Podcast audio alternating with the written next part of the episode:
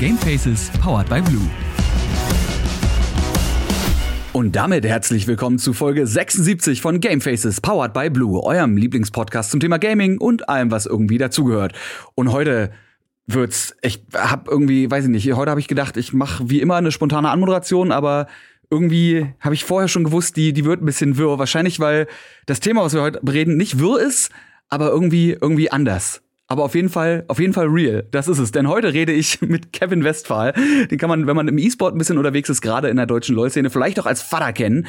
Auch wenn er anfangs eine Einzelhändlerausbildung bei Media Saturn gemacht hat, ist er dann zweitausendneun, seitdem äh, seine E S L-Anmeldung abgeschlossen hat, im E-Sport, im Kompetitiven unterwegs, hat zweitausendvierzehn E S G gegründet, also Euronics Gaming.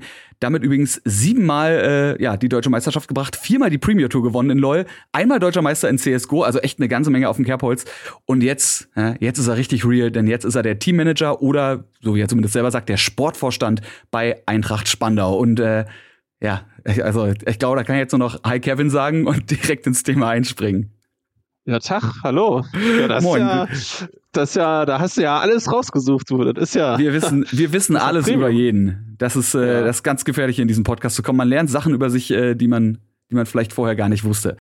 Ja, ja ähm, wir müssen natürlich, muss ich jetzt erstmal trotzdem die obligatorische Frage, äh, Frage stellen. Auch wenn wir, glaube ich, schon, wir haben schon etabliert, dass du irgendwie eine, eine Nummer bist im E-Sport. Wie hat's denn bei dir angefangen mit dem Gaming? War das für dich schon immer so ein, so ein Ding oder hast du so diese typische großer Bruder hat LoL oder C S G O gespielt und man ist da so reingerutscht, sorry, oder? Ähm, naja, ich bin selber der große Bruder, also ich habe meinen ah. kleinen Bruder oh. wahrscheinlich dazu gebracht, so, ne? Also der ist jetzt totaler Fan und äh, macht so die Sachen, die ich halt so früher gemacht habe. Ähm, aber selber damals, äh, ja, ist ja jetzt schon, also ich bin ja jetzt dreißig und äh, früher war das halt mit dem Internet auf dem, auf dem Dorf in Brandenburg nicht ganz so einfach und auch an sich. Also ich habe irgendwie früher so mit N vierundsechzig halt angefangen und mit dem Gameboy und so oder sogar mit dem Atari halt und ähm, ja, habe da einfach immer so ein bisschen gezockt und eigentlich wollte ich immer mit meinen Kumpels halt spielen nachher.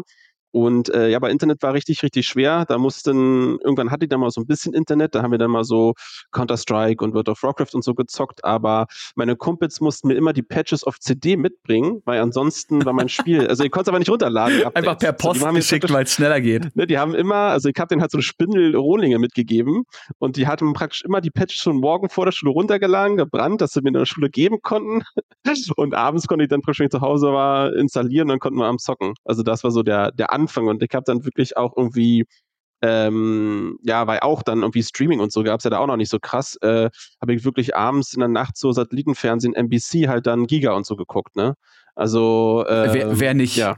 Naja, also hier die alten Hasen so, ne? Also, und, also wirklich halt so den ganzen, den ganzen Kram so mitgenommen, den es halt so früher gab und äh, das war halt geil. Und da habe ich eigentlich früher zu meinen Eltern immer gesagt, naja, ich möchte eigentlich später mal Spieletester werden oder so, weil also das gab es ja irgendwie nur so, ne, so von irgendwie mhm. welche Spielezeitung gelesen und das war irgendwie cool, ich wollte immer mit, mit, äh, mit Spielen zu tun haben und äh, habe ich immer so gesagt, aber ja, ob es halt mal was wird, das wusste man ja zu der Stelle noch nicht, ne.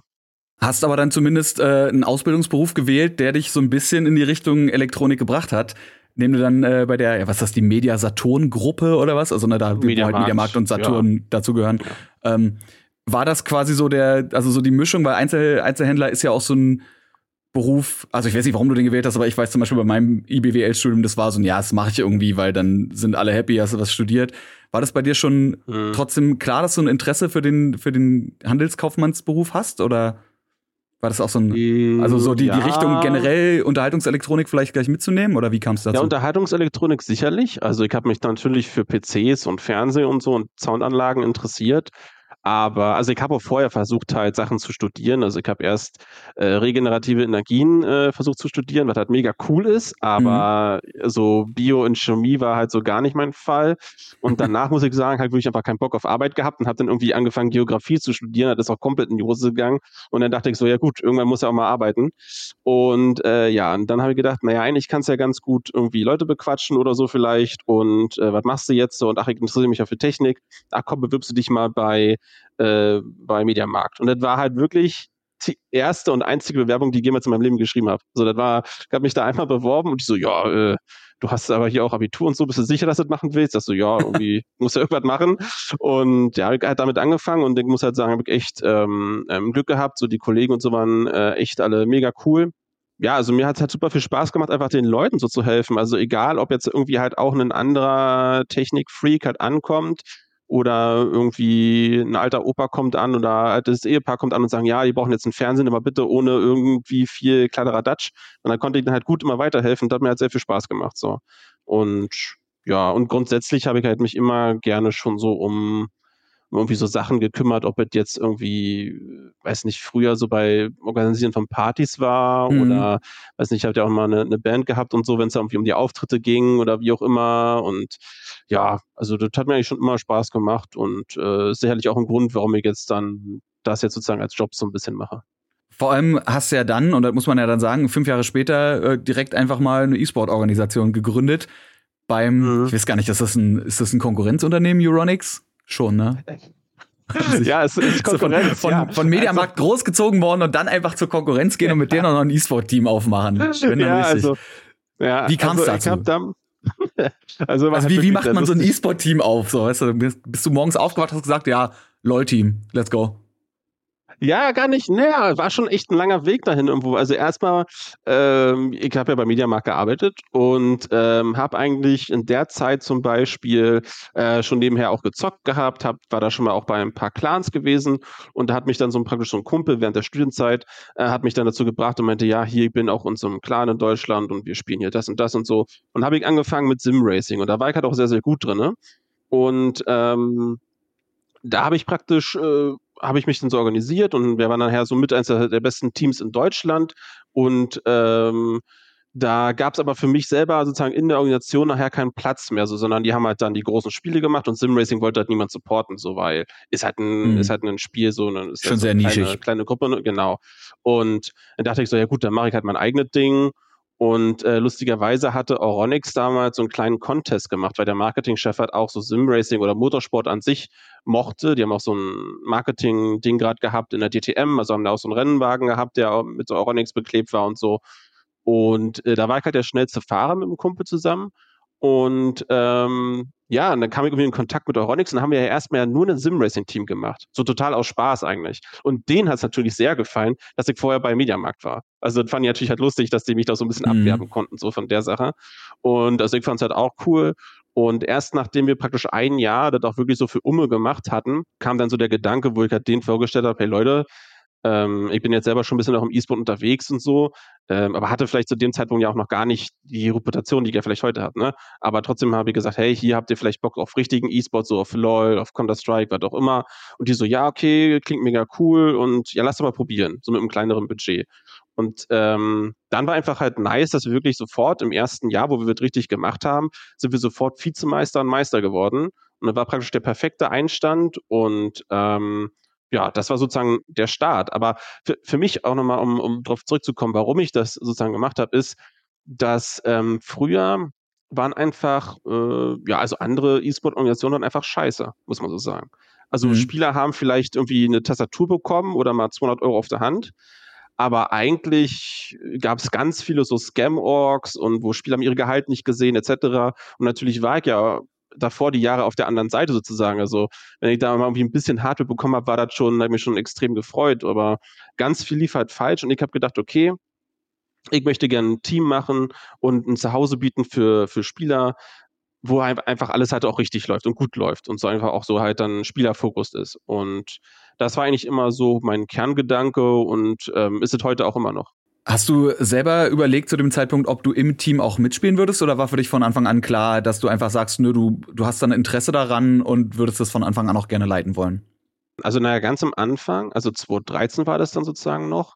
Oder, nee, war sogar zwanzig vierzehn, also zwanzig dreizehn, zwanzig vierzehn so, da war ich ja praktisch selber auch noch Fahrer, also als Simracer.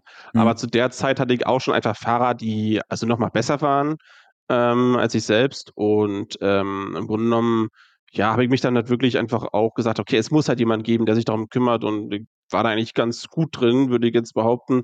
Ähm, und dann habe ich das einfach auch gerne gemacht. Also macht es auch halt Spaß, mich dann um die Leute da zu kümmern und halt einfach alles zu organisieren, sodass die halt wirklich sich nur aufs Spielen konzentrieren können. Und für mich war dann relativ schnell klar, ähm, dass ich eigentlich das als Fokus machen will. Also ich habe immer mal wieder probiert, auch irgendwie mal an einem Contest teilzunehmen oder so. Also wenn es mal ein Wettbewerb war mit einem Simracing-Spiel oder so, dann habe ich auch mal mitgemacht wieder. Aber ich habe dann halt schnell gemerkt, äh, dass du halt schon, wenn du auf so einem Top-Level spielen willst, da musst du wirklich auch permanent spielen und musst immer wieder mhm. trainieren. Und da konnte ich dann halt auch nicht mehr bewerk- bewerkstelligen. Und bei so Themen wie League und so war ich halt sowieso raus. Also ich habe jetzt halt League nie äh, professionell auf einem hohen Niveau oder so gespielt. Also ich habe mal Battle Ride, was es heutzutage gibt. Das, das hieß früher Bloodland Champions. Das habe ich mal so ein bisschen auf höherem Level gespielt. Aber ansonsten nur Simracing und bei den anderen Spielen. Also ich spiele jetzt so immer alles sehr gerne und gucke halt rein, weil ich muss auch selber die Spiele verstehen. Verständlich. Aber für mich ist ganz klar, ich, ich muss sie halt nur verstehen, aber spielen tun es natürlich andere. Jetzt hast du am Anfang schon gesagt, dass du prinzipiell auch einfach so ein Interesse für Management-Tätigkeiten hast, sei es eben Organisationen wie von Konzerten von, von deiner Band oder auch einfach eine Party mal. Ich meine, das mhm. äh, muss ja, irgendwer muss es ja auch machen und das kann ja auch nicht jeder Mensch. Ähm, Hast du dich dann trotzdem irgendwie selber mal weitergebildet? Also hast du irgendwie mal so einen Manager-Kurs gemacht? Oder ist das so ein Ding, was einfach völlig natürlich autodidaktisch nebenbei passiert ist?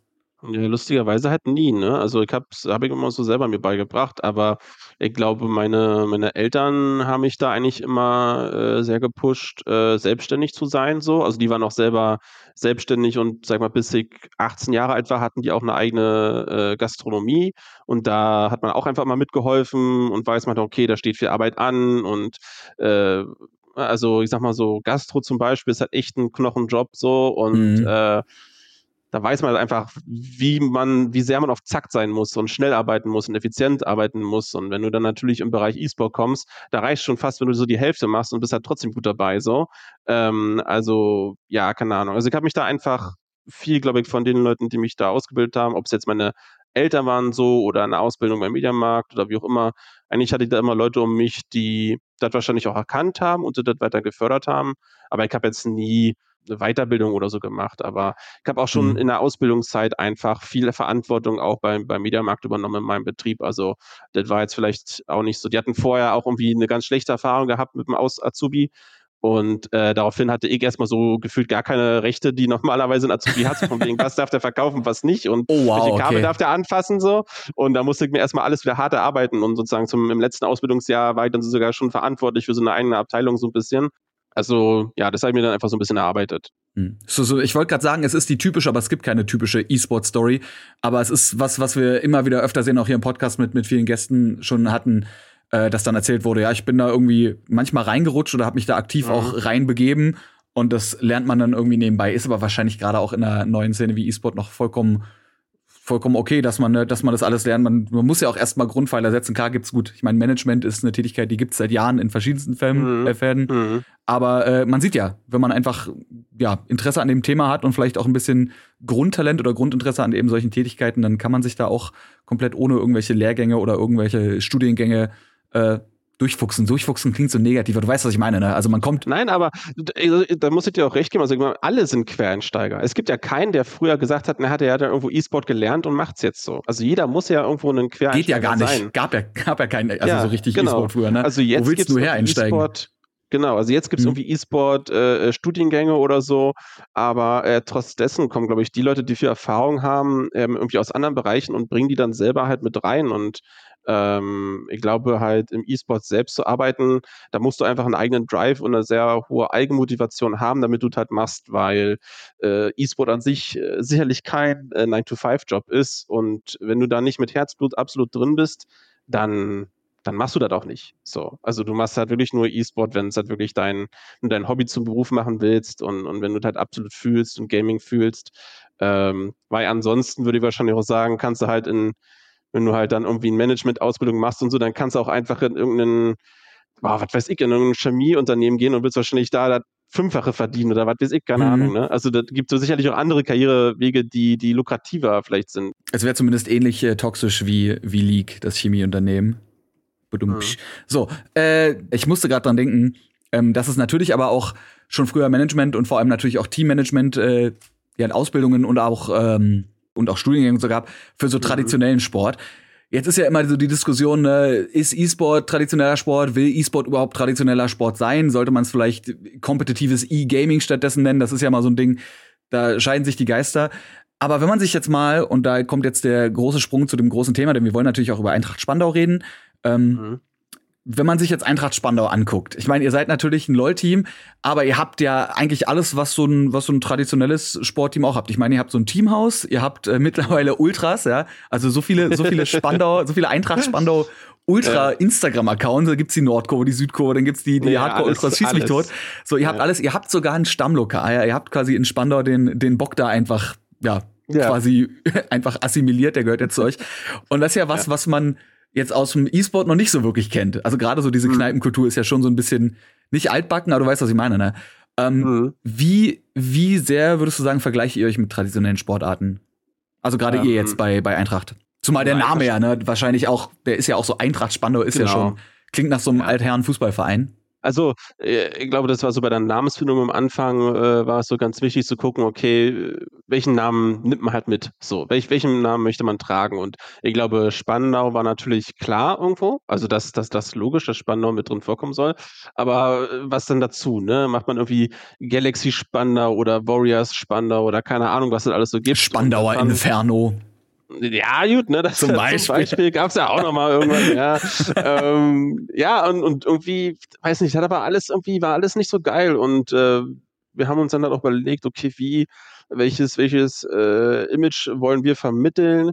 Was fehlt uns halt auch im E-Sport so ungefähr? Und genau die Werte können wir jetzt alle gerade mit Eintracht Spandau halt wirklich äh, ähm, ja abbilden. Also ich meine mal, wir wir sind jetzt sozusagen ja ein, ein, ein sehr traditionsreicher Verein, der schon hundert Jahre zurückliegt, und jetzt haben wir ja diesen E-Sport-Bereich äh, aufgemacht. Und ah äh, ja, ja, stimmt. So so so ist das ja. Und ähm, ja, ich glaube halt, dass wir, also vor allem zum Beispiel auch, dass diese, dass diese Fankultur, die sich jetzt halt sehr schnell entwickelt hat, das hätte ich jetzt nicht erwartet. Klar sind halt irgendwie Leute da, die es verfolgen, aber ähm, ich war ja dann auch ab und an wirklich dann im Bock auch da mit den Leuten, habe mit denen gequatscht und geguckt, okay, äh, wer wer ist da wirklich so und, und, und sind jetzt nur so aus Joke da oder was bedeutet denen das? Und man merkt halt super schnell, dass da sind halt irgendwie Leute da, die einfach so aus Spandau dann vielleicht kommen, die halt sagen, ja, für die ist es halt genau das, was die immer haben wollten, so dass wirklich regional ein E-Sport-Team irgendwie da ist.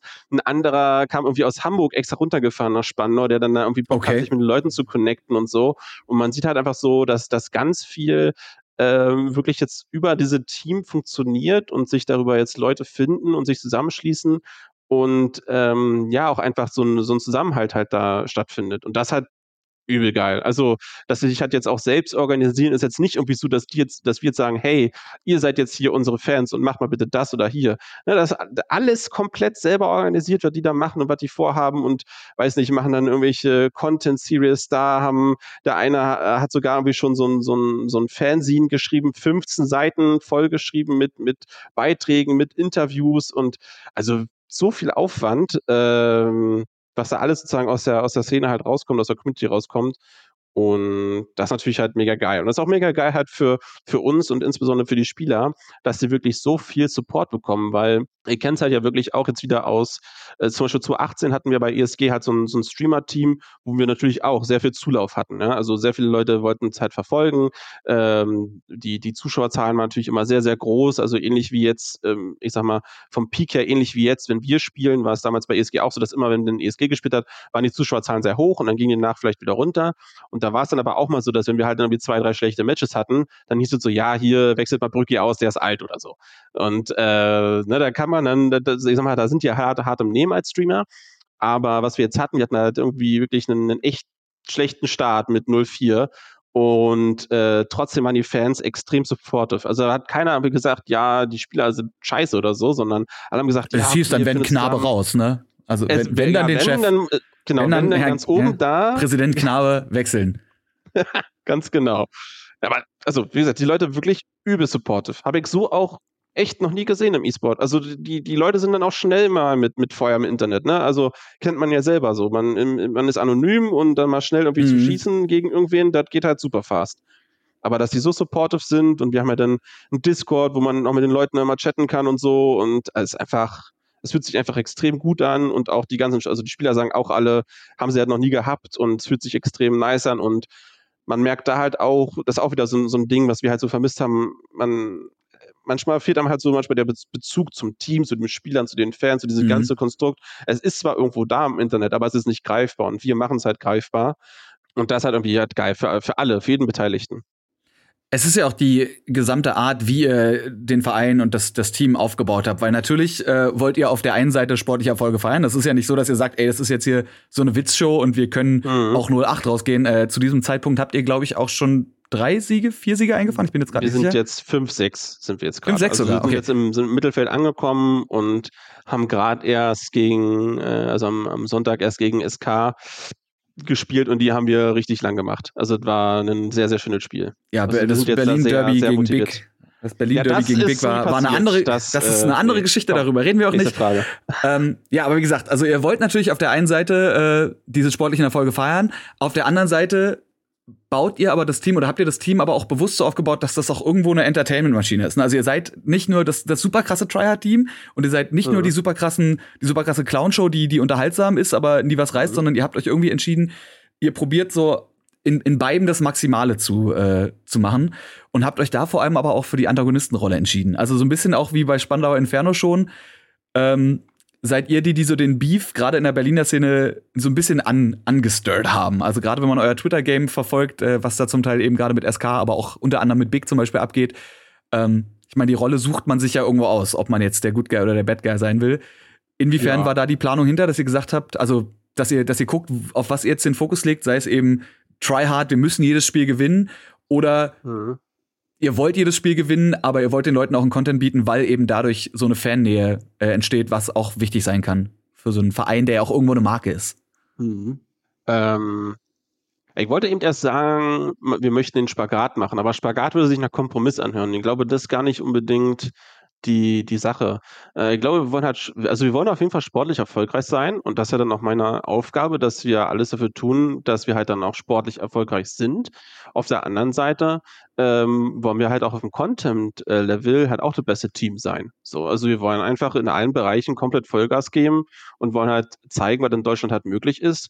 Und äh, ich glaube, es gibt auch keinen besseren Weg, als irgendwie Arme rauszustrecken und dann einfach mal durch alle durchzudämpeln und mal gucken, hey, wer von euch ist überhaupt noch wach hier in dem Business? Wer mich da ein bisschen länger auch oder intern kennt, der weiß ganz genau, dass ich ähm, auch bei E S G damals immer wieder auch andere Teams, äh, sag mal, angekreidet habe, dass die einfach zu lahm sind. Also ich meine, ich habe auch kein, kein, kein Meisterwerk immer verbracht, aber wir haben irgendwie bei E S G auch immer coolen Content gebracht so und, und waren halt da auch irgendwie halt ein, ein lustiges, unterhaltsames Team. Ähm, aber das, was jetzt natürlich, was wir mit Eintracht Spandau halt machen, ist halt tausendmal krasser und, und viel geiler auf einem ganz anderen Niveau und Level. Und ähm, ich glaube, für jeden ist halt was dabei. Ne? Also es gibt halt so Tryhard äh, League-Fans, die halt unbedingt sehen wollen, okay, äh, wir haben jetzt hier einen krassen Spieler, wie spielt er jetzt die Top-Lane, wie macht er die Last-Hits-Cooldown et cetera Management. Da, der ist halt glücklich, so, ne? Der oder die ist halt da glücklich. Und genauso auf der anderen Seite Casuals, die halt vielleicht noch League noch nie gespielt haben, die fühlen sich halt trotzdem abgeholt, weil wir halt trotzdem mit Brücki zum Beispiel einen Cast haben, der super emotional ist, der nicht unbedingt immer äh, auf alle Feinheiten eingeht, wo man einfach abgeholt wird und ähm, die, die Storyline an sich, die man über, über Social Media und über YouTube halt mitbekommt, äh, ähm, die kann man da auch auf jeden Fall mitfühlen. Ne? Also es ist irgendwie für jeden was dabei und ich glaube, beide Welten ergänzen sich da sehr, sehr gut. Ich sag mal, ich konsumiere ja selber E-Sport halt auch und für mich gibt es halt nichts Langweiliges, als wenn jemand nur ein Profi ist und man halt dann gar nichts irgendwie äh, zum, zum Konsumieren, weil dann irgendwie mal unterhaltsam ist. Ähm, für mich gehören halt irgendwo beide Welten zusammen, weil einfach auch Gaming und Entertainment halt sehr, sehr eng irgendwie halt aneinander gekoppelt sind. Ich weiß gar nicht, ob du das Wort jetzt gerade eben schon gesagt hast. Mir ist so, vielleicht habe ich auch im Kopf das Wort Protagonist. Ähm, mhm. Natürlich ihr, also die, die gesamte Führungsriege, beziehungsweise alle Leute, die im, im Team nicht als Spieler beteiligt sind, haben ja auch so ein bisschen ihre Rollen, die sie spielen. Mhm. Max als, also Hand of Blood als, als Präsident, du als Teammanager. Jetzt habt ihr von den Rocket Beans quasi abgeworben, Nasti, die euch so ein bisschen unter die Arme greift. Ähm, und du hast gerade schon gesagt, du bist ja von deinen E S G-Zeiten jetzt auch nicht kamerascheu, also du kannst auch von der Kamera agieren und auch da notfalls mal ein bisschen äh, Beef anzetteln. Mhm. Aber das erweitert sich ja auch gleichzeitig auf eure Spieler im Team, weil du hast ja schon gesagt, ihr wollt nicht nur Spieler haben, ihr wollt natürlich Spieler haben, die gut sind und die auch einfach mal so ein richtig krasses Klatschplay machen können, aber die fünf Jungs da bei euch im Team, die, ähm, die müssen ja trotzdem auch irgendwie so eine Art Charakter haben, den sie vielleicht mhm. nicht im Game raushängen lassen, weil sie sich dadurch aufs Spiel ja. konzentrieren müssen, aber so nebenbei. Ähm, und die habt ihr ja, und darüber komme ich gleich noch eine andere Frage zu, die habt ihr ja über Twitter unter anderem gecastet, die habt ihr eure Tryouts über Twitter bekannt gegeben. Aber jetzt vielleicht erstmal ganz wichtig, welche Rolle spielt denn da so die Protagonistenbildung bei euren Spielern? Also wie, wie kannst du sicher gehen, dass die zu, auf der einen Seite richtig gut sind und auf der anderen Seite aber auch Kamera- oder, oder Charaktertechnisch funktionieren. Also hast du zum Beispiel so eine Art, ja, weiß ich nicht, gibt es eine Checkliste, die jemand erfüllen muss, um Spieler bei Eintracht Spandau zu sein?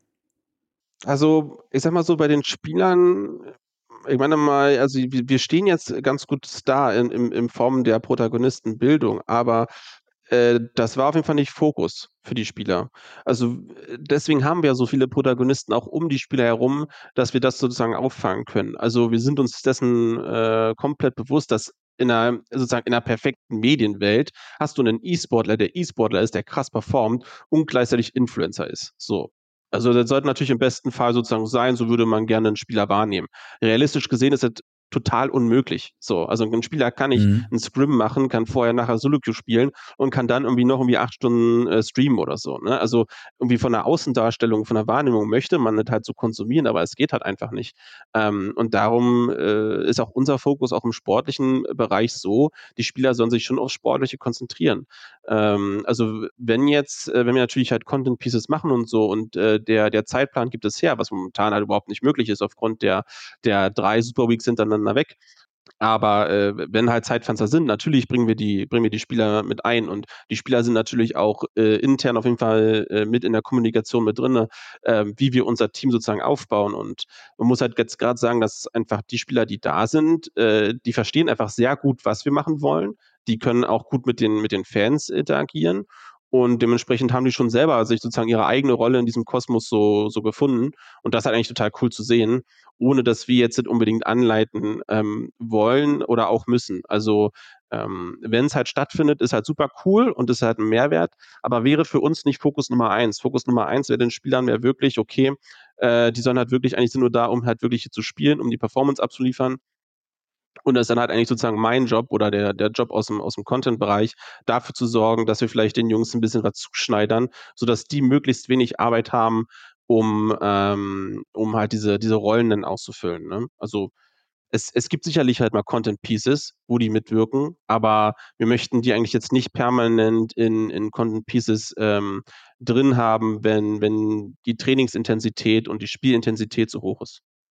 Okay, also ihr, ja, ich finde, das war sehr gut. Also ich würde es kurz zusammenfassen, ihr guckt halt hauptsächlich darauf, also gerade du, du bist ja auch so ein bisschen für die sportliche Performance, äh, ein bisschen, ein bisschen, du bist ja. sehr für die sportliche Performance der Spieler zuständig. Du guckst, dass also allen voran natürlich die sportliche Leistung stimmt und der ganze Content, äh, Kram, Kram, warum klingt immer so negativ? Was soll gar nicht so klingen? Der ganze andere Kram vom Content, ich sag's einfach, fuck it.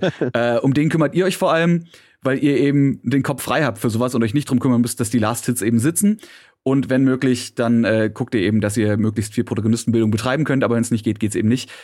Da ist aber natürlich auch einfach die Erfahrung, die auch so ein, so ein Max haben und auch die Agenturen, die dahinter sitzen, äh, gerade was so Protagonistenbildung angeht. Ne, das ist ja, da wird ja auf jahrelange Erfahrung zurückgeblickt, wie man eben aus einem normalen Menschen quasi äh, einen, einen Influencer machen kann oder einfach eine, ja. eine Person, die von der Kamera auch zusätzlich noch funktioniert. Klar, also wie gesagt, wir, wir, wir wollen es natürlich halt auch, ähm, wenn es halt geht, möglich machen. Aber wir sind uns zum Beispiel auch dessen bewusst, dass wenn wir unseren Job ja sehr, sehr gut machen, bedeutet es ja eigentlich, dass die Spieler Ende des Jahres nicht mehr bei uns sind. Weil wenn wir unseren Job richtig gut machen, sind die Spieler so gut, dass sie danach in die L E C gehen. So. Mhm. Dann ist es für uns halt auch nicht so wertvoll, hat da irgendwie einen Protagonisten dann aufzubauen, der dann halt auch sofort wieder weg ist. Ne? Mhm. Also wir, äh, ich glaube, wie gesagt, bei uns ist halt das Sportliche, oder zumindest in meiner, für, für meine Wahrnehmung ist halt das Sportliche da das Wichtigste. Aber ähm, klar, ich sag mal, wenn wir jetzt irgendwie zusammensitzen und irgendwie zusammen essen gehen oder so, dass dann mal irgendwie ein cooler Tweet rausgehauen wird oder was auch immer, ähm, ich glaube, das, das, das macht Spaß auch und äh, vor allem, wenn man so viel Faninteraktion hat, macht es auch Spaß zu teilen und da hat man auch lustige Momente mit und dann ist es halt auch ähm, echt cool mit anzusehen. Aber ähm, ja, also wir machen auf jeden Fall halt nicht in ein Streamer-Team, so dass wir halt wirklich mhm. sagen, in dem Sinne, ja, wir wollen jetzt hier fünf Charaktere aufbauen über drei, vier Jahre und nachher soll jeder da seine Rolle haben, so ungefähr.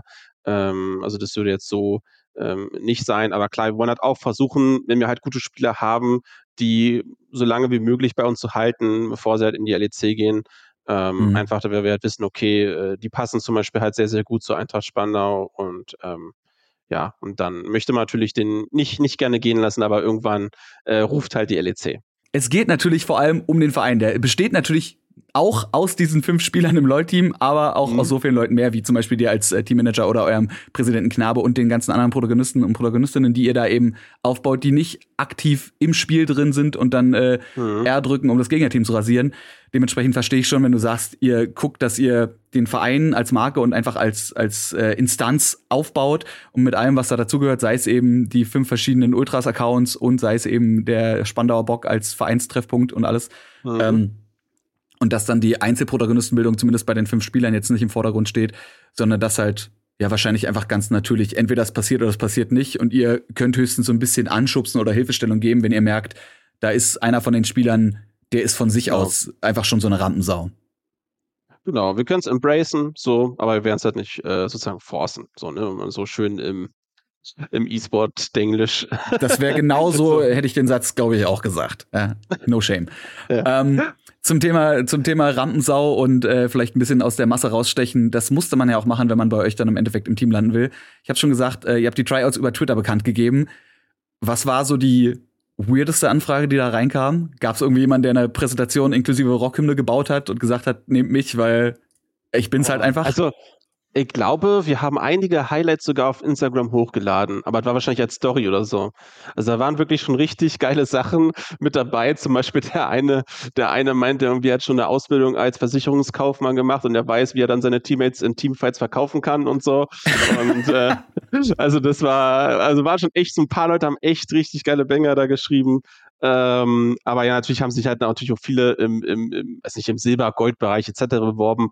Ähm, ja, ich glaube, war halt trotzdem eine, eine sehr coole Aktion irgendwie und äh, da war schon sehr nice zu sehen, dass da so viele Leute drauf antworten. Aber ähm, im Endeffekt haben wir dann doch äh, in Form von Tryouts dann wahrscheinlich doch wieder den regulären äh, Weg nachher eingeschlagen und haben dann da verschiedene Spieler sozusagen zu eingeladen, haben die da angeschrieben. Und äh, dann hatten wir nachher da irgendwie einen, einen, einen Player-Pool irgendwie aus, ja, ich sag mal, es waren ja zwischen fünfzig und hundert Spielern, ähm, wo wir dann halt immer wieder Tryouts hatten, uns die Spieler angeguckt haben und dann nachher sozusagen das Team so zusammengefunden haben, wie es halt jetzt eben da steht. Und dann äh, ja auch sehr gut durch äh, ja, miteinander funktioniert. Vielleicht jetzt nicht die ersten Games, ne? Ich meine, man kann auch mal null vier reingehen. Ähm, mhm. Aber du hast selber gesagt, ja, das ist ein Zitat von dir, vielleicht kannst du dich daran erinnern, durch das Gewinnen kann man eine sehr gute Narrative ziehen. Jetzt das natürlich... Ist Ja, also, ist natürlich unpraktisch, wenn man dann die ersten vier Games erstmal verliert. Aber wie, wie sieht so eine Narrativen-Erstellung dann aus? Also wie, wie baut man sich so eine Erzählung zusammen? Und wie ändert ja, sich der ey, Content auch, vor allem, wenn man gewinnt? Ja, also war natürlich mit Absicht, dass wir viele Spiele verloren haben, weil jetzt ist richtig geil. Ja, verständlich, Aufruhr, verständlich. Jetzt machen wir Aufholjagd und das ist mega geil, ne? Und das ist, was ich praktisch vorbereitet habe. Da habe ich die Spiele am Anfang ein bisschen auf, auf Handbremse angezogen, sag mal, ne? Und äh, ja, also ne, wir haben jetzt am Anfang, äh, war es halt so, da waren zum Beispiel auch noch, noch nicht alle vor Ort und so. Und ähm, auf so einem auf so einem hohen Level, wie wir spielen, da merkt man halt äh, die kleinsten Details so. Und äh, seitdem jetzt wirklich alle zusammen in Spandau halt sind und zusammen trainieren können äh, und zusammen im Office dann wirklich auch sind und so, das macht schon äh, wirklich einen sehr, sehr großen Unterschied. Und äh, das hat man halt dann auch gesehen. Also wir waren halt die ersten vier Sp- Spieltage einfach nicht äh, vor Ort. Und äh, dann sind wir halt dann alle hergekommen. Und äh, ja, dann hat es halt sofort Klick gemacht. Und jetzt haben wir dann gesehen in den letzten Wochen auch, äh, dass halt eine große Entwicklung da ist. Und ich meine mal, da dementsprechend diese sportliche kann halt dann die, die Geschichte halt mitschreiben. Also, äh, dass, dass halt dann so ein Support am Anfang da ist, dass natürlich, du bist dann irgendwie ein, ein Streamer-Team, ach, ein Streamer-Team sag ich schon, ein Team von Hand of Blood, ähm, und da, der, der Präsident hat dann eine große Klappe, äh, quatscht mhm. dann irgendwie alle voll und dann kriegst du natürlich erstmal auf der Nase, ist natürlich für alle gefrundet äh, Fressen. Ähm, und jetzt im, im Umkehrschluss auf einmal die letzten Spieltage sind wir auf einmal halt ein, ein super super Team und äh, die Caster on Stream sagen, ja, wir sehen aus wie ein äh, Top drei Team schon, obwohl wir noch im Mittelfeld sind, weil wir einfach so einen krassen Progress gemacht haben und äh, klar, da kann man natürlich einfach diese ähm, diese diese Narrative mitnehmen aus den sportlichen Entwicklungen heraus. Aber ich muss auch da sagen, das ist ja auch nicht die einzige Narrative, die wir dann haben. Also wir machen ja dann auch unsere eigene über unsere Storylines, die wir dann auf YouTube und auf Social mit begleiten. Und das ist zum Beispiel was, was ich mir auch von anderen Teams wünschen würde. So, dass das nicht nur das Sportliche die Narrative bildet. Also es kann auch immer und ist auch cool und wird auch immer so sein, mhm. dass das Sportliche dann eine Narrative mit begleitet. Also du meinst mit Sportliche meinst du die Ergebnisse der einzelnen Matches, ne? Ob Win oder Lose. Genau. Okay. Genau, genau. Also wo du halt da stehst. Also wenn du jetzt irgendwie zum Beispiel Wave, sind jetzt halt irgendwie letzter Platz so ungefähr, haben irgendwie neunmal hintereinander verloren, so ja, dann machst halt da irgendwelche Memes zu oder keine Ahnung was oder ne, also du baust halt deinen Content und das, was du tweetest und machst, baust du halt darauf auf und musst halt irgendwie damit umgehen. So, und das ist dann halt dein Inhalt, den du halt veröffentlichst. Aber ähm, man könnte ja eigentlich noch andere Inhalte schaffen, die einfach halt für dein Team sprechen. So, was macht dein Team halt noch aus? Und das machen halt ganz, ganz viele Teams halt nicht. Und das ist halt eigentlich so, was ich mir halt noch äh, wünschen würde in der Zukunft von anderen Teams, dass sie einfach abseits des Sportlichen auch für sich halt irgendwo eine, eine, einen Image halt schaffen, wo halt die Fans wissen, okay, ich kann jetzt eher Fan von dem Team oder dem Team sein. Ähm, und äh, also lustigerweise ist es so, dass, dass unsere Ultragruppen, die natürlich sind natürlich eine ganze Menge, ähm, dass die halt sagen so, ja, die hätten halt übel Bock auf Clash mit anderen Fangruppen, sind aber halt keine da. So, das hat so ein bisschen, äh, das ist so ein bisschen den, äh, das ist ein Meme, was die dann halt selber machen. Und jetzt haben die halt so zum, schon mit Wave zum Beispiel, weil die halt dann äh, doch ein bisschen mehr Sachen noch gemacht haben, haben die jetzt gesagt, oh, okay, machen jetzt haben wir noch eine, eine Fanfreundschaft zum Beispiel zusammen, habe ich gesehen. Und dann gab es da auch irgendwie, hat sich dann doch auch irgendwie jetzt noch so eine so eine, eine, so eine Ultragruppe bei Wave gegründet, so. Und ähm, ja, ich meine mal, dieses Fantum, ich weiß nicht, wie heißt denn das? Heißt das Fan? Also, Fa- Fan, ich hätte auch Fandom oder sowas? Das ja. Ja. ja, also halt, das halt irgendwie halt sich um Teams natürlich halt Leute äh, damit sich identifizieren und so, ja. Das natürlich halt irgendwo äh, gehört halt zum Sport dazu, ne? Und ist halt schade, wenn der E-Sport das halt nicht schaffen könnte, aber ich glaube, er kann es schaffen, das zeigen wir ja. Man muss halt nur wirklich sich halt hinsetzen mal und sich mal überlegen, okay, wie kann ich wirklich die Leute auch dann äh, ja zu mir bewegen, ne? Also da, da muss man halt ein bisschen Gehirnschmalz halt reinfließen lassen. Ich muss gerade an äh, die Folgen siebzig und einundsiebzig denken. Da hatten wir den Ludwig von Wave da, den C O O, mit dem ich auch mhm. drüber gesprochen hatte, dass sie äh, Social Media technisch schon ganz aktiv sind. Und ich glaube, das merkt man, wenn du sagst, dass man selbst, wenn man null neun dasteht, es irgendwie noch schafft, entweder ein Narrativ draus zu spinnen oder eben, mhm. wie du gerade eben auch schon gesagt hast, äh, selber zu merken, ey, wir müssen da vielleicht auch unsere Fans mal ein bisschen pushen, dass die, dass die eine Fangruppe erstellen. Auch mhm. wenn man das natürlich nicht forcen kann, aber ne, vielleicht so den einen oder anderen Hint mal droppen. Ja. Und dadurch entsteht eben sowas. Klar gewinnt man dadurch jetzt keine Spiele, aber ähm, so ein Verein ist auch irgendwo immer noch eine Marke, ne? Und da kann man auch trotzdem da irgendwie Erfolge mit verbuchen. Und vor allem, äh, je erfolgreicher die Marke ist, wenn auch vielleicht nicht durchs Gewinn, umso mehr Investoren hat man mhm. und kann sich dann so tolle Sachen zum Beispiel leisten wie ein Teamhaus. Und äh, auch da noch ein Zitat von dir. Hast du gesagt, eure Facility wird beim Start alle anderen der deutschen Liga überholen. Und äh, ich meine, wir haben es gemerkt, in dem Moment, wo eure Jungs quasi alle zusammen in eurem Teamhaus waren, äh, mhm. hat es ja anscheinend geklappt. Wie muss man sich das vorstellen, euer Vereinshaus? Vor allem im Vergleich zu Doch. anderen. Also, um, um ehrlich zu sein, wir sind ja jetzt noch nicht gerade so hundert Prozent auf dem Level, wo wir sein wollen würden. Also wenn man so mit Spielern und so redet, dann gibt es immer so ein paar Kernpunkte, so die halt irgendwie cool sind für die Spieler. Und bei uns ist es halt irgendwie so, dass jeder Spieler hat wirklich jetzt hier in, in Spandau halt sein eigenes Apartment, so eine, so eine Einraumwohnung, so eine möblierte. Ähm, und das hat wirklich schon richtig nice. Die haben irgendwie Glasfaseranschluss auch, auch mega geil als Gamer irgendwie, wenn du da ein geiles Internet hast. Dann haben wir halt unser Office, wo wir von, von unserem Partner Buddy Kitchen ähm, immer Essen bekommen, also wirklich auch gesunde Ernährung, das ist auch äh, sehr wichtig. Da müssen die Spieler sich dann auch nicht drum kümmern, dass sie, dass sie irgendwie ums um Kochen denken müssen. Da kriegen die irgendwie so Frühstück, Mittag, Abendbrot ja alles äh, gestellt mit geilen Smoothies und so einem Kram, ne, alles, was man halt so braucht. Und ähm, in der Zukunft werden wir halt schauen, dass wir halt nochmal wirklich eine größere Facility haben, wo wir einfach nochmal mehr Platz haben, auch für unseren ganzen Staff und so, äh, der daran arbeitet, dass wir da irgendwie nochmal ein bisschen eine Medienecke haben und all so ein Zeug, was man halt dann so braucht. Ähm, aber viele Teams haben halt heutzutage vielleicht nur, ich sag mal, ein, ein Gaming-Haus, wie wir bei E S G auch damals hatten, also einfach nur ein Haus, wo man zusammenlebt. Ähm, oder vielleicht, ja, im, ich sag mal, im schlimmsten Fall, ne, spielen die Leute ja einfach nur von zu Hause. Da gibt's halt verschiedene Ansätze, die man halt fahren kann. Aber ähm, ja, also wir wollen halt schon, ich denke halt zu spätestens Ende diesen Jahres, Anfang nächsten Jahres wird unsere Facility so, wie wir sie haben wollen, stehen. Ähm, aber wir haben jetzt auch schon temporär eine gute Zwischenlösung. Kostet halt auch eine ganze Menge Geld, so ein Spaß, ne? Sei es jetzt ein Teamhaus oder eine, eine, eine Kitchen oder was auch immer. Ähm, und äh, da würde ich noch mal ein Zitat, der, der Hattrick einfach, aber diesmal nicht von dir, sondern von eurem Co-C E O, von Johannes Gorzel, der gesagt hat, in Authentizität muss man investieren. Und äh, ja, das hat er gemacht. Da werden, äh, oder nicht er, sondern generell ihr, fünfhunderttausend Euro investiert ihr in die Saison. Mhm. Weiß ich zumindest aus gewissen Quellen. Ähm, mhm. So in die in Marktentwicklung und so weiter. Wie viel, vielleicht jetzt nicht als Nummer, aber wie, wie viele Teile kommen bei dir an? Also ist es bei dir so, dass du auch ein Budget hast, mit dem du rumspielen darfst, musst oder? Also ich sag mal so, wir investieren noch mehr als das. fünfhunderttausend ist wahrscheinlich dann eher schon die Richtung, die jetzt in, bei mir irgendwann ankommt, in die Richtung. Mhm. Äh, aber ich sag mal, Eintracht Spandau, insgesamt für das Jahr investieren wir halt schon nochmal deutlich mehr. Ähm, vor allem natürlich auch, also ich denke, wir sind halt im sportlichen Bereich, sind wir halt ähnlich aufgestellt wie andere Top-Teams oder sagen wir mal im oberen Mittelfeld. So. Mhm. Ähm, da habe ich auch selber gesagt, so ich möchte eigentlich nicht äh, irgendwie von vornherein irgendwie da mit, mit, mit äh, Kanonen auf Spatzen schießen und irgendwie da irgendwie alles äh, ab, abreißen oder so, sondern ich finde halt immer auch eine natürliche Entwicklung auch total in Ordnung. Und wie gesagt, wir müssen ja auch irgendwo die Kohle ja auch wieder herbekommen. Und äh, deswegen ist unser Sportbudget, sage ich jetzt mal, eigentlich in einem, in einem verhältnismäßigen Maße. Aber natürlich alles, was content-seitig äh, angeht, da gibt es wahrscheinlich Teams in der Prime League, die haben da kalkuliert null Euro zu stehen.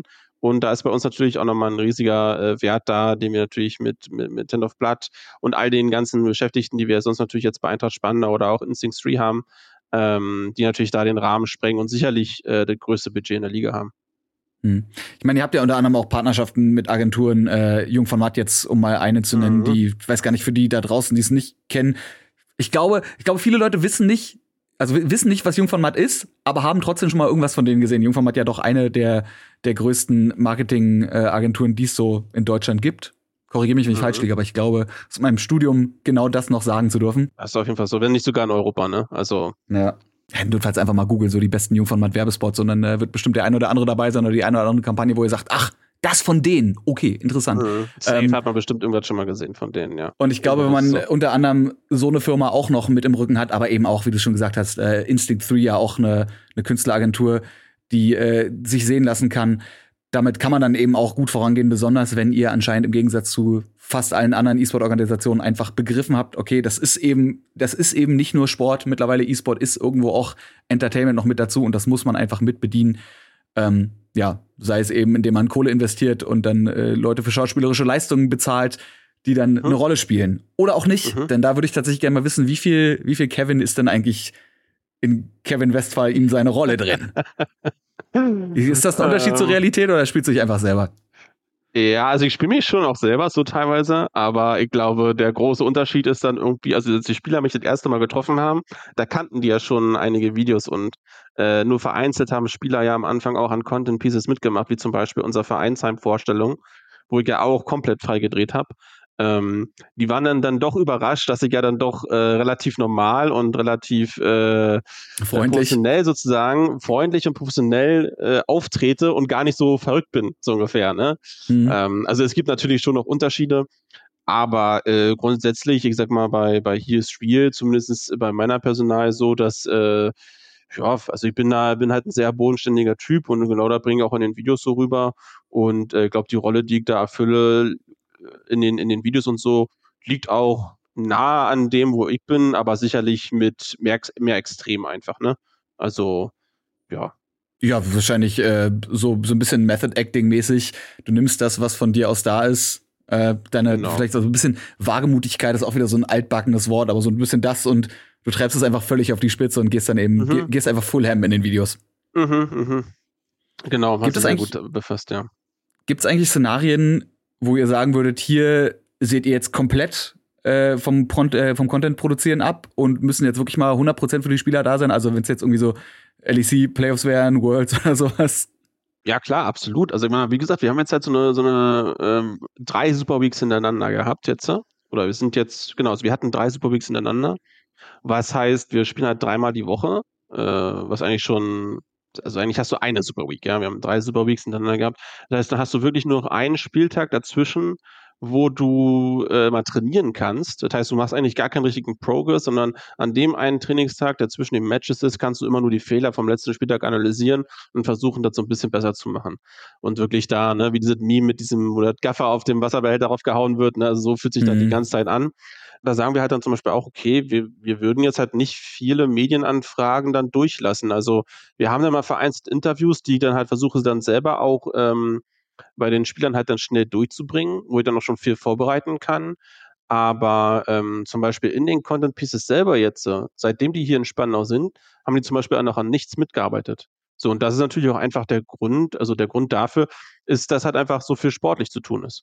So, und da mhm. nehmen wir halt auf jeden Fall auch äh, die Spieler, sag mal, einen Schutz oder also wissen halt, wie wir mit denen umgehen müssen, einfach aus unserer Erfahrung heraus, dass wir da die nicht einfach überbelasten können. Also äh, bringt uns ja auch äh, im Endeffekt halt nichts. Das sind halt nicht die, die Zielsvoraussetzungen, die wir haben, zu sagen, hey, wir wollen halt auch sportlich erfolgreich sein. So, wenn wir sportlich erfolgreich sein wollen, dann ist uns halt auch klar, okay, wir müssen halt da die Privatsphäre von den Spielern auch dann irgendwo schützen und denen halt auch Räume geben, wo sie sich halt erholen können. Zum Beispiel heute hatten wir wirklich einen Dreh, wo Prime mit dabei war, unser Supporter, so, der hat ja auch schon gesagt, der hat da übel Bock drauf, mal was mitzumachen und so. Und jetzt gerade hat sich das halt angeboten, weil diese Woche haben wir zum Beispiel auch einen Spieltag weniger, da können wir mal so ein bisschen was mitnehmen und anfangen. Aber ähm, ja, da müssen es immer so ein Ausbalancieren, ne, zwischen all diesen Themen. Und äh, das hat dann wirklich auch meine Aufgabe, da zu gucken, dass die Spieler da halt genau äh, in der richtigen Balance sind zwischen ihrer Freizeit und Job und dann vielleicht auch Content, sodass im Endeffekt halt dem, dem Sportlichen nichts im Wege steht. Also du bist so ein bisschen der Schutzwall, der dafür sorgt, dass der Kopf irgendwie dann frei bleibt, wenn das sein muss. Genau, also ich sag mal, da bespreche ich mich auch mit, unser, mit unserem äh, Coaching-Staff, also wirklich mit unserem Head-Coach in Rated und Chicken Hero mit unserem Assistant-Coach. Ähm, die, die strukturieren ja auch sozusagen nochmal im Detail dann, äh, wie, wie die Trainingstage ablaufen, wie die Spieltage ablaufen. Ähm, und mit denen bin ich dann praktisch äh, sehr viel im Austausch und sage dann, okay, können wir es den Jungs jetzt zumuten oder nicht? Wir haben ja zum Beispiel, also eigentlich haben wir immer trainiert und alle Teams auch in der Liga trainieren eigentlich immer fast jeden Tag. Jedes Team macht dann höchstens einen Off-Day. Ähm, und wir haben zum Beispiel jetzt ähm, am letzten Samstag gesagt, nee, komm, wir machen einfach noch einen Off-Day, weil wir einfach gerade wissen, wir sind in einer guten Form und wir glauben einfach, dass ein Tag off, ein Tag sich mal, äh, äh, sag mal, in, in Ruhe mit sich beschäftigen und einfach, wir haben dann abends ein bisschen einfach ein paar Games zusammengedaddelt, einfach mal nicht League of Legends so. Ähm, das hat den Jungs einfach halt sehr, sehr gut getan. Auf der anderen Seite könnte man auch sagen, hätten wir dann das nächste Match verloren, hätte man sagen können, naja, scheiße, vielleicht hätten wir doch mal trainieren sollen, ne? Aber ähm, kannst du aber ja. vorher auch nicht wissen, kann ja auch an, an fünftausend anderen Sachen liegen. Ähm, und es ist halt vor allem größtenteils Kopfsache, weil man könnte, glaube ich, sagen, dass achtzig Prozent der Performance schon mental sind, oder?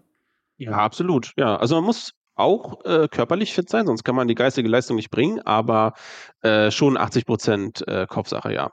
Auf jeden Fall. Also man muss halt so ein, so ein, so ein gesundes, freshes Mindset reinzubringen an den Matchtag, ist halt super, super wichtig.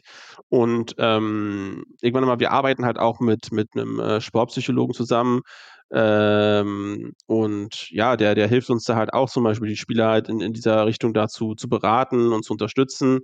Ähm, momentan halt im Thema Mindfulness, also wie man einfach da selber auf sich fokussiert und, und Achtsamkeit, glaube ich, auf Deutsch wäre das, ne? Genau, also dass man halt sozusagen nicht immer ja, sozusagen alles gleichzeitig macht, sondern wirklich darauf guckt, okay, wenn ich jetzt zum Beispiel halt meine, mein Training spiele oder, oder mein Solo-Queue spiele, dass ich wirklich auch mich dann nur darauf fokussiere und nicht irgendwie nebenher vielleicht noch dann äh, Serie gucke oder, weiß nicht, irgendwie andere Sachen mache und so. Und einfach halt mhm. das, was man macht, bedeutsamer halt wahrzunehmen und ähm, ja, und dann halt auch viele so Atemübungen und solche Sachen mit reinzugeben, um einfach dann ja mal so ein Mindstate, so ein Mindset reinzubekommen zu einem, zum Matchday. Ähm, das ist halt sozusagen wichtig. Und daran arbeiten wir zum Beispiel auch gerade halt mit jemandem. Und ähm, ja, das ist halt wirklich, das ist halt wirklich wichtig so. Und deswegen bieten wir sowas halt auch an äh, für unsere Spieler. Das hat einen Fokus von uns. Ich habe übrigens gerade einen kleinen Sneaky on you gepult, denn die achtzig Prozent Performance sind mental war ein Zitat von dir. Bist du Zitatmaster oder was? Ich bin heute, ich, ich dachte, ich mache den Hattrick auch mit dir komplett und drück dir noch ein drittes von dir selber rein. Ähm, jetzt, ja, die, die Frage dazu wäre eigentlich gewesen, was machst du denn, um die Spieler zu unterstützen, anders als vor fünf Jahren? Aber ich glaube, die hast du gerade eben schon gut beantwortet, mhm. eben einfach um zu gucken. Ähm, mhm. Aber passend dazu, du bist ja auch ein Förderer der Trainerausbildung beim E S B D. Mhm. Mhm. Ähm, das ist was, was macht denn für dich einen guten Trainer aus? Mhm. Weil ich meine, ihr müsst ja eure, eure Coaches zum Beispiel auch irgendwoher haben. Genau, ja. Wie habt ihr, also, wie habt ihr die ausgewählt? Ja, also ich glaube, es gibt halt vorweg, glaube ich, muss man sagen, es gibt halt verschiedenste Trainertypen. Ja? Äh, und da muss man halt, glaube ich, schauen, ähm, welchen, welchen Trainertyp man für die Spieler, die man vorhat zu, zu haben, oder sagen wir für den Spielstil, den man vielleicht haben möchte, äh, welche, welchen Trainertyp brauche ich dafür? Welcher Trainertyp versteht am ehesten noch, welche, was Eintracht Spandau sein soll. Und da gibt es so ganz viele verschiedene Faktoren, die da reingehen. Äh, und daraufhin kann ich mir halt dann den passenden Trainer dazu halt dann aussuchen in dem Sinne. Also klar muss ich also gucken, welche sind verfügbar und welche über- erfordern überhaupt das, äh, das Profil. Und ähm, da haben wir zum Beispiel jetzt halt mit einem Rated halt jemanden gefunden, der halt genau das halt super machen kann. Also der hat ja selber als Spieler schon extrem viel Erfahrung damals gesammelt, ist jetzt lange als Coach schon mit dabei und ist halt selber jemand, der, mh, ich sag mal, halt eine, eine sehr professionelle Art und Weise hat zu arbeiten und den Tag für die Spieler zu strukturieren, was ja total cool ist, weil gibt es auch Trainer, die sagen einfach, jo, hier, komm mal hier ran zum, zum, zum, zum Scrim-Analyse und wenn der nicht kommt, dann sagt er, naja, dann kommst du in fünf Minuten oder so. Also nicht jeder hat da immer so viel, so viel Zug hinter und er hat eigentlich einen, einen sehr guten Weg, ähm, praktisch die, die Spieler da anzuleiten. Ähm, und das hat mir halt sehr gefallen und Chicken Hero hat, äh, kenne ich auch schon äh, selber eine Weile und der hat auch schon mit den Rated zum Beispiel immer zusammengearbeitet und äh, die funktionieren halt sehr gut als Team, die ergänzen sich da sehr gut und äh, ja, machen auch einfach einen sehr guten Job gerade so und äh, das ist halt wichtig, ähm, da die, den richtigen Mix zu finden zwischen Autorität oder halt dann auch äh, eher so laissez-faire äh, unterwegs zu sein. Das ist halt schwer im E-Sport, weil da nochmal Ja, du hast halt andere Menschen, du hast andere Spielertypen, äh, du hast ein anderes Umfeld, du hast andere Sportgeräte. Ja, also wenn du jetzt ein Fußballer bist, hast du ja eine andere Art und Weise, einen Sport auszuüben, als wenn du jetzt am P C bist. So. Und auch eine andere Zugänglichkeit. Ein, ein Fußballer, der kann halt irgendwie auch nur x Stunden am Tag trainieren, weil dann der Körper auch sagt, nee. Und ich sag mal, theoretisch kannst du halt als E-Sportler ja den ganzen Tag durchzocken. Macht natürlich auch keinen Sinn, weil nach dem fünften, sechsten, siebten Game bist du eigentlich auch Matsche. Aber trotzdem gibt es ja Spieler, die trotzdem den ganzen Tag durchballern. Also du meinst, die körperliche Erschöpfung setzt ein bisschen später ein, als bei einem wirklich richtig körperlich genau. fordernden Sport. Ne, weil genau, wir, man genau. darf ja nicht kleinreden, dass auch gerade geistig vor allem ist man einfach durch und macht nur noch Fehlentscheidungen oder... Genau, d- ja, das meinte ich mit meinem... Ist mal Matsche, ne? also, nee, finde ich eine gute, eine gute Formulierung. Ist ja, ja also so. ist, ähm, ja, also das ist halt, äh, das ist halt irgendwie wichtig. Ich meine mal, das hat auch wieder diese, diese Dinge, woraus dann Training besteht. Training besteht dann halt wiederum nicht nur aus dann Spielen, sondern es gibt halt noch andere Arten von, von Training. Und äh, ein guter Trainer weiß halt sozusagen, ähm, wie sehr er die Spieler halt belasten kann. Und ähm, ja, und da gibt es halt, ich sag mal, da gibt es halt so viele verschiedene Aspekte, die man halt einbringen kann. Ähm, Ja, also da habe ich jetzt selber schon so viele unterschiedliche Leute kennengelernt, die halt auch unterschiedlich arbeiten. Und für mich ist da halt eher sozusagen wichtig, um da den Bogen wieder zu, äh, zu bekommen zum Anfang hin. Für mich ist halt wichtig, dass es diese Trainertypen überhaupt gibt, weil es gibt halt auch viele unterwegs, die einfach nur sagen, wir sind Trainer, weil sie irgendwie mal Spieler waren früher. Und dann haben die halt zwar ein bisschen Ingame-Knowledge, aber haben gar keine Ahnung, wie sie äh, Spieler führen können, ja, und wie sie mit dem Teamgefüge umgehen. Und mhm. das ist halt eigentlich immer katastrophal. So. Und äh, da ist halt zum Beispiel diese äh, Ausbildung beim E S B D halt wirklich äh, sehr cool. Da habe ich halt wirklich auch seit Anfang an eigentlich immer auch viel äh, mit reingeschaut und geguckt, äh, wenn man ja selber auch immer so ein bisschen kritisch ist, naja, was machen die jetzt da, ne? Machen die jetzt da irgendeinen Humbug oder ist halt auch was wirklich Cooles?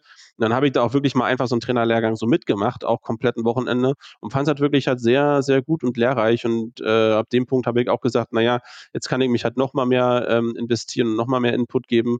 Und es äh, ist einfach eine gute Anlaufstelle, wenn man einfach so ein Basic Knowledge mitnehmen möchte, um im E-Sport Trainer zu sein. Und ich glaube, diese Basic Knowledge sollte einfach jeder haben. So.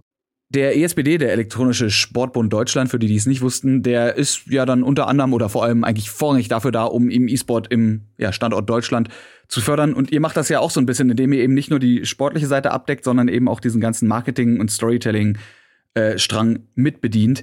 Und da eben auch vielleicht Leute ranholt, die vielleicht noch nicht an E-Sport, sondern nur an Gaming oder an, an bestimmten Figuren interessiert waren und zu sagen, ja, aber guck mal, wir holen dich jetzt ran mit lustigen Einspielern und dann entwickelst du plötzlich eine Leidenschaft zum Beispiel für LoL und dementsprechend auch äh, verstehst die Leidenschaft in der E-Sport mehr und fördert ja damit dann nicht indirekt, sondern eigentlich ziemlich direkt auch den, ja, den E-Sport in Deutschland. Jetzt hätte ich eine Frage, was meinst du, könnt ihr und natürlich auch andere Vereine oder andere Orgs in Deutschland noch machen, um den E-Sport zu fördern? Ja, ich denke halt genau das, ne? Also ich glaube, das ist erstmal der erste Anlaufpunkt, so zu, also diese, diese verschiedenen Anlaufpunkte so zu bieten. Entweder halt bist du schon E-Sport-Fan und hast dir schon mehr gewünscht, äh, einfach uh, diese, diese emotionale Bindung, von der ich immer spreche.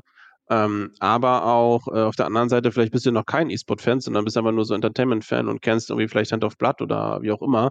Und äh, dann, dann kommst du halt auch erst in diese Welt. Und ich glaube, wichtig ist halt, neue Leute da reinzubringen, denen dann zu zeigen, hey, was man halt so Cooles macht und die dann halt auch dafür langfristig ähm, da mit rein, äh, reinzubringen und in diesen Kosmos zu bringen und zu sagen, dass er dann wirklich cool ist.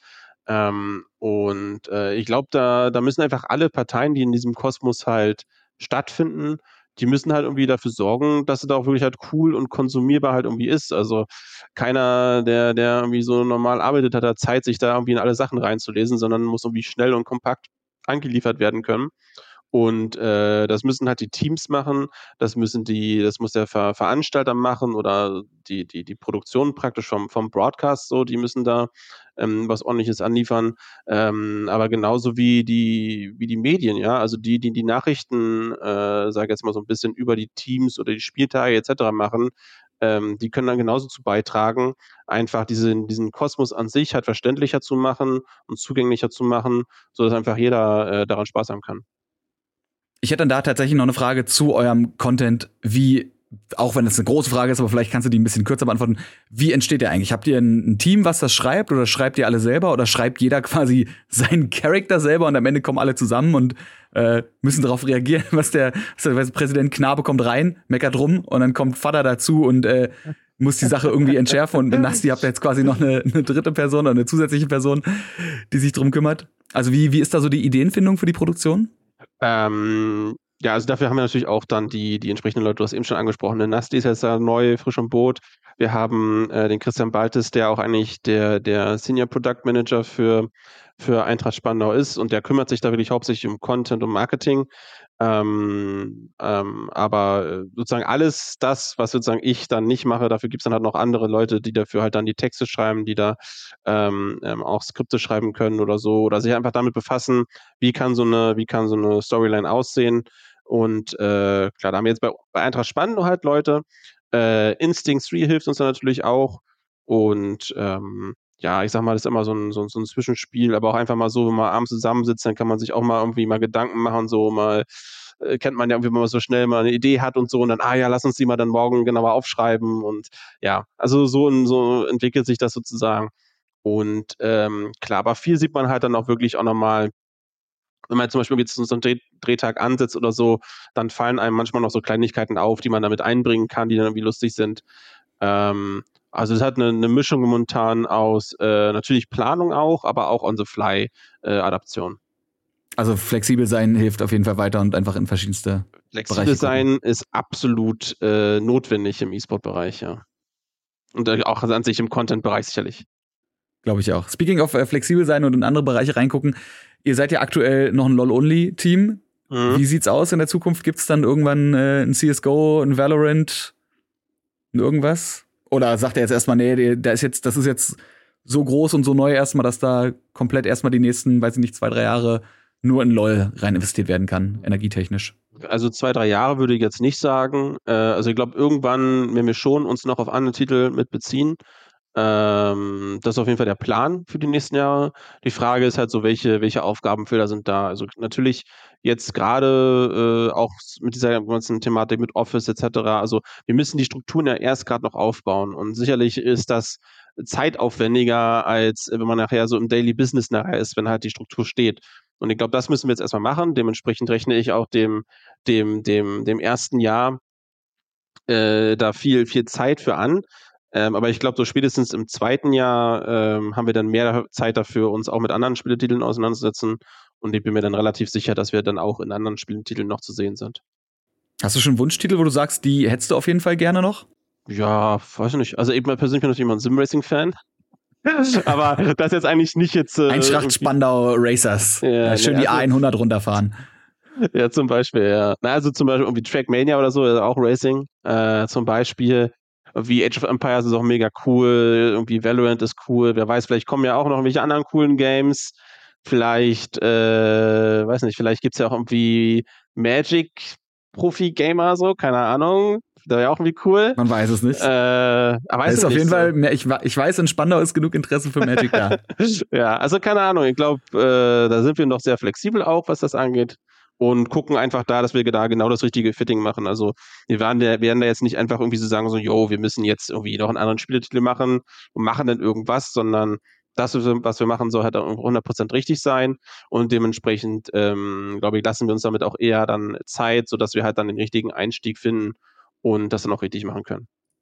scheint wie die, ja, die gute Herangehensweise zu sagen, so ihr baut euch wirklich erstmal die Strukturen auf. Und ich meine, ja, wenn das steht, dann einen neuen Spieletitel, den man vorsichtig abgewogen hat, wer es denn ist, da rein zu integrieren in so ein funktionierendes System, das sollte eigentlich nicht mehr allzu schwer sein. Okay, wir wissen jetzt von dir, dass dein Lieblingsspiel oder dein Lieblingsspielgenre Simracing ist, aber ich habe noch eine wichtige letzte Lieblingsfrage an dich, nämlich die Abschlussfrage hier zu diesem äh, zu dieser heutigen Podcast-Episode. Vielleicht weißt du ja, worauf ich hinaus will. Ich will natürlich von dir wissen, was ist dein Lieblingstier oder was ist dein, finde ich, besonders cool und fancy Tier? Tier. Ähm, ich finde Otter. Hat Span- Kurze Frage, hat Spandau eigentlich ein, Spandau eigentlich ein Nationaltier? Ich meine, Berlin hat den Bären, hat Spandau auch was? Ein Lachs oder so? Eine Forelle? Ich weiß nicht, warum es ein Fisch sein äh, muss. Äh, jetzt ist natürlich, ist natürlich eine Frage, wo du mich natürlich jetzt ziemlich ins, jetzt äh, ins in, in offene Häcksler haben ja laufen lässt. Ne?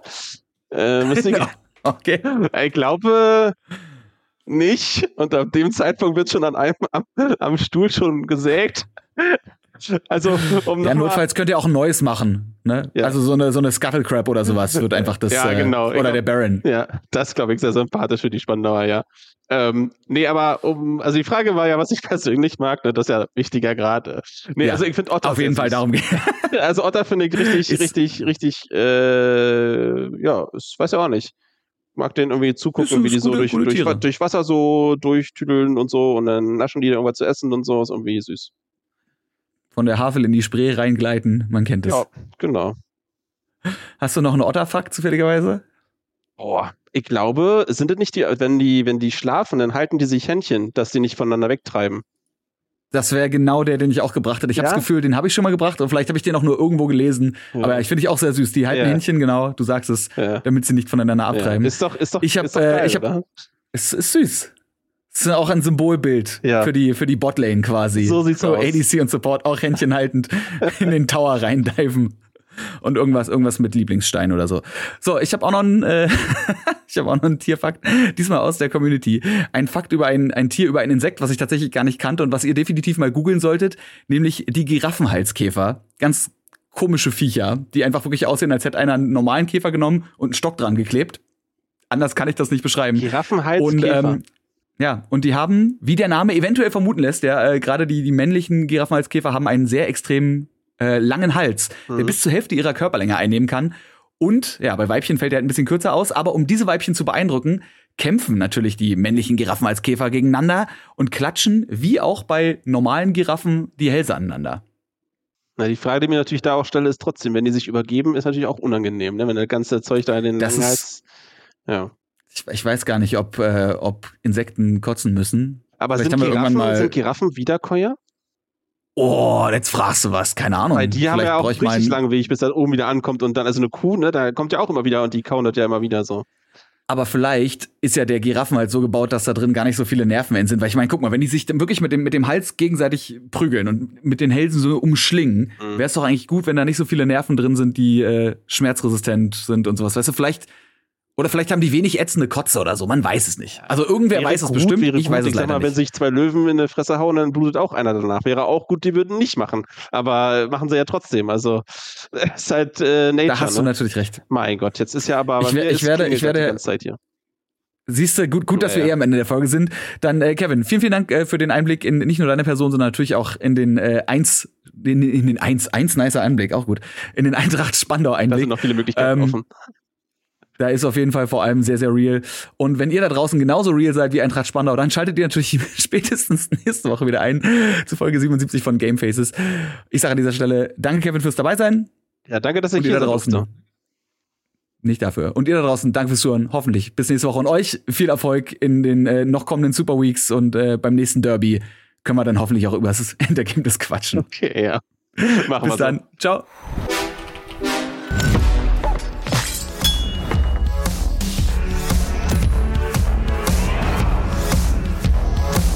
Game Faces powered by Blue.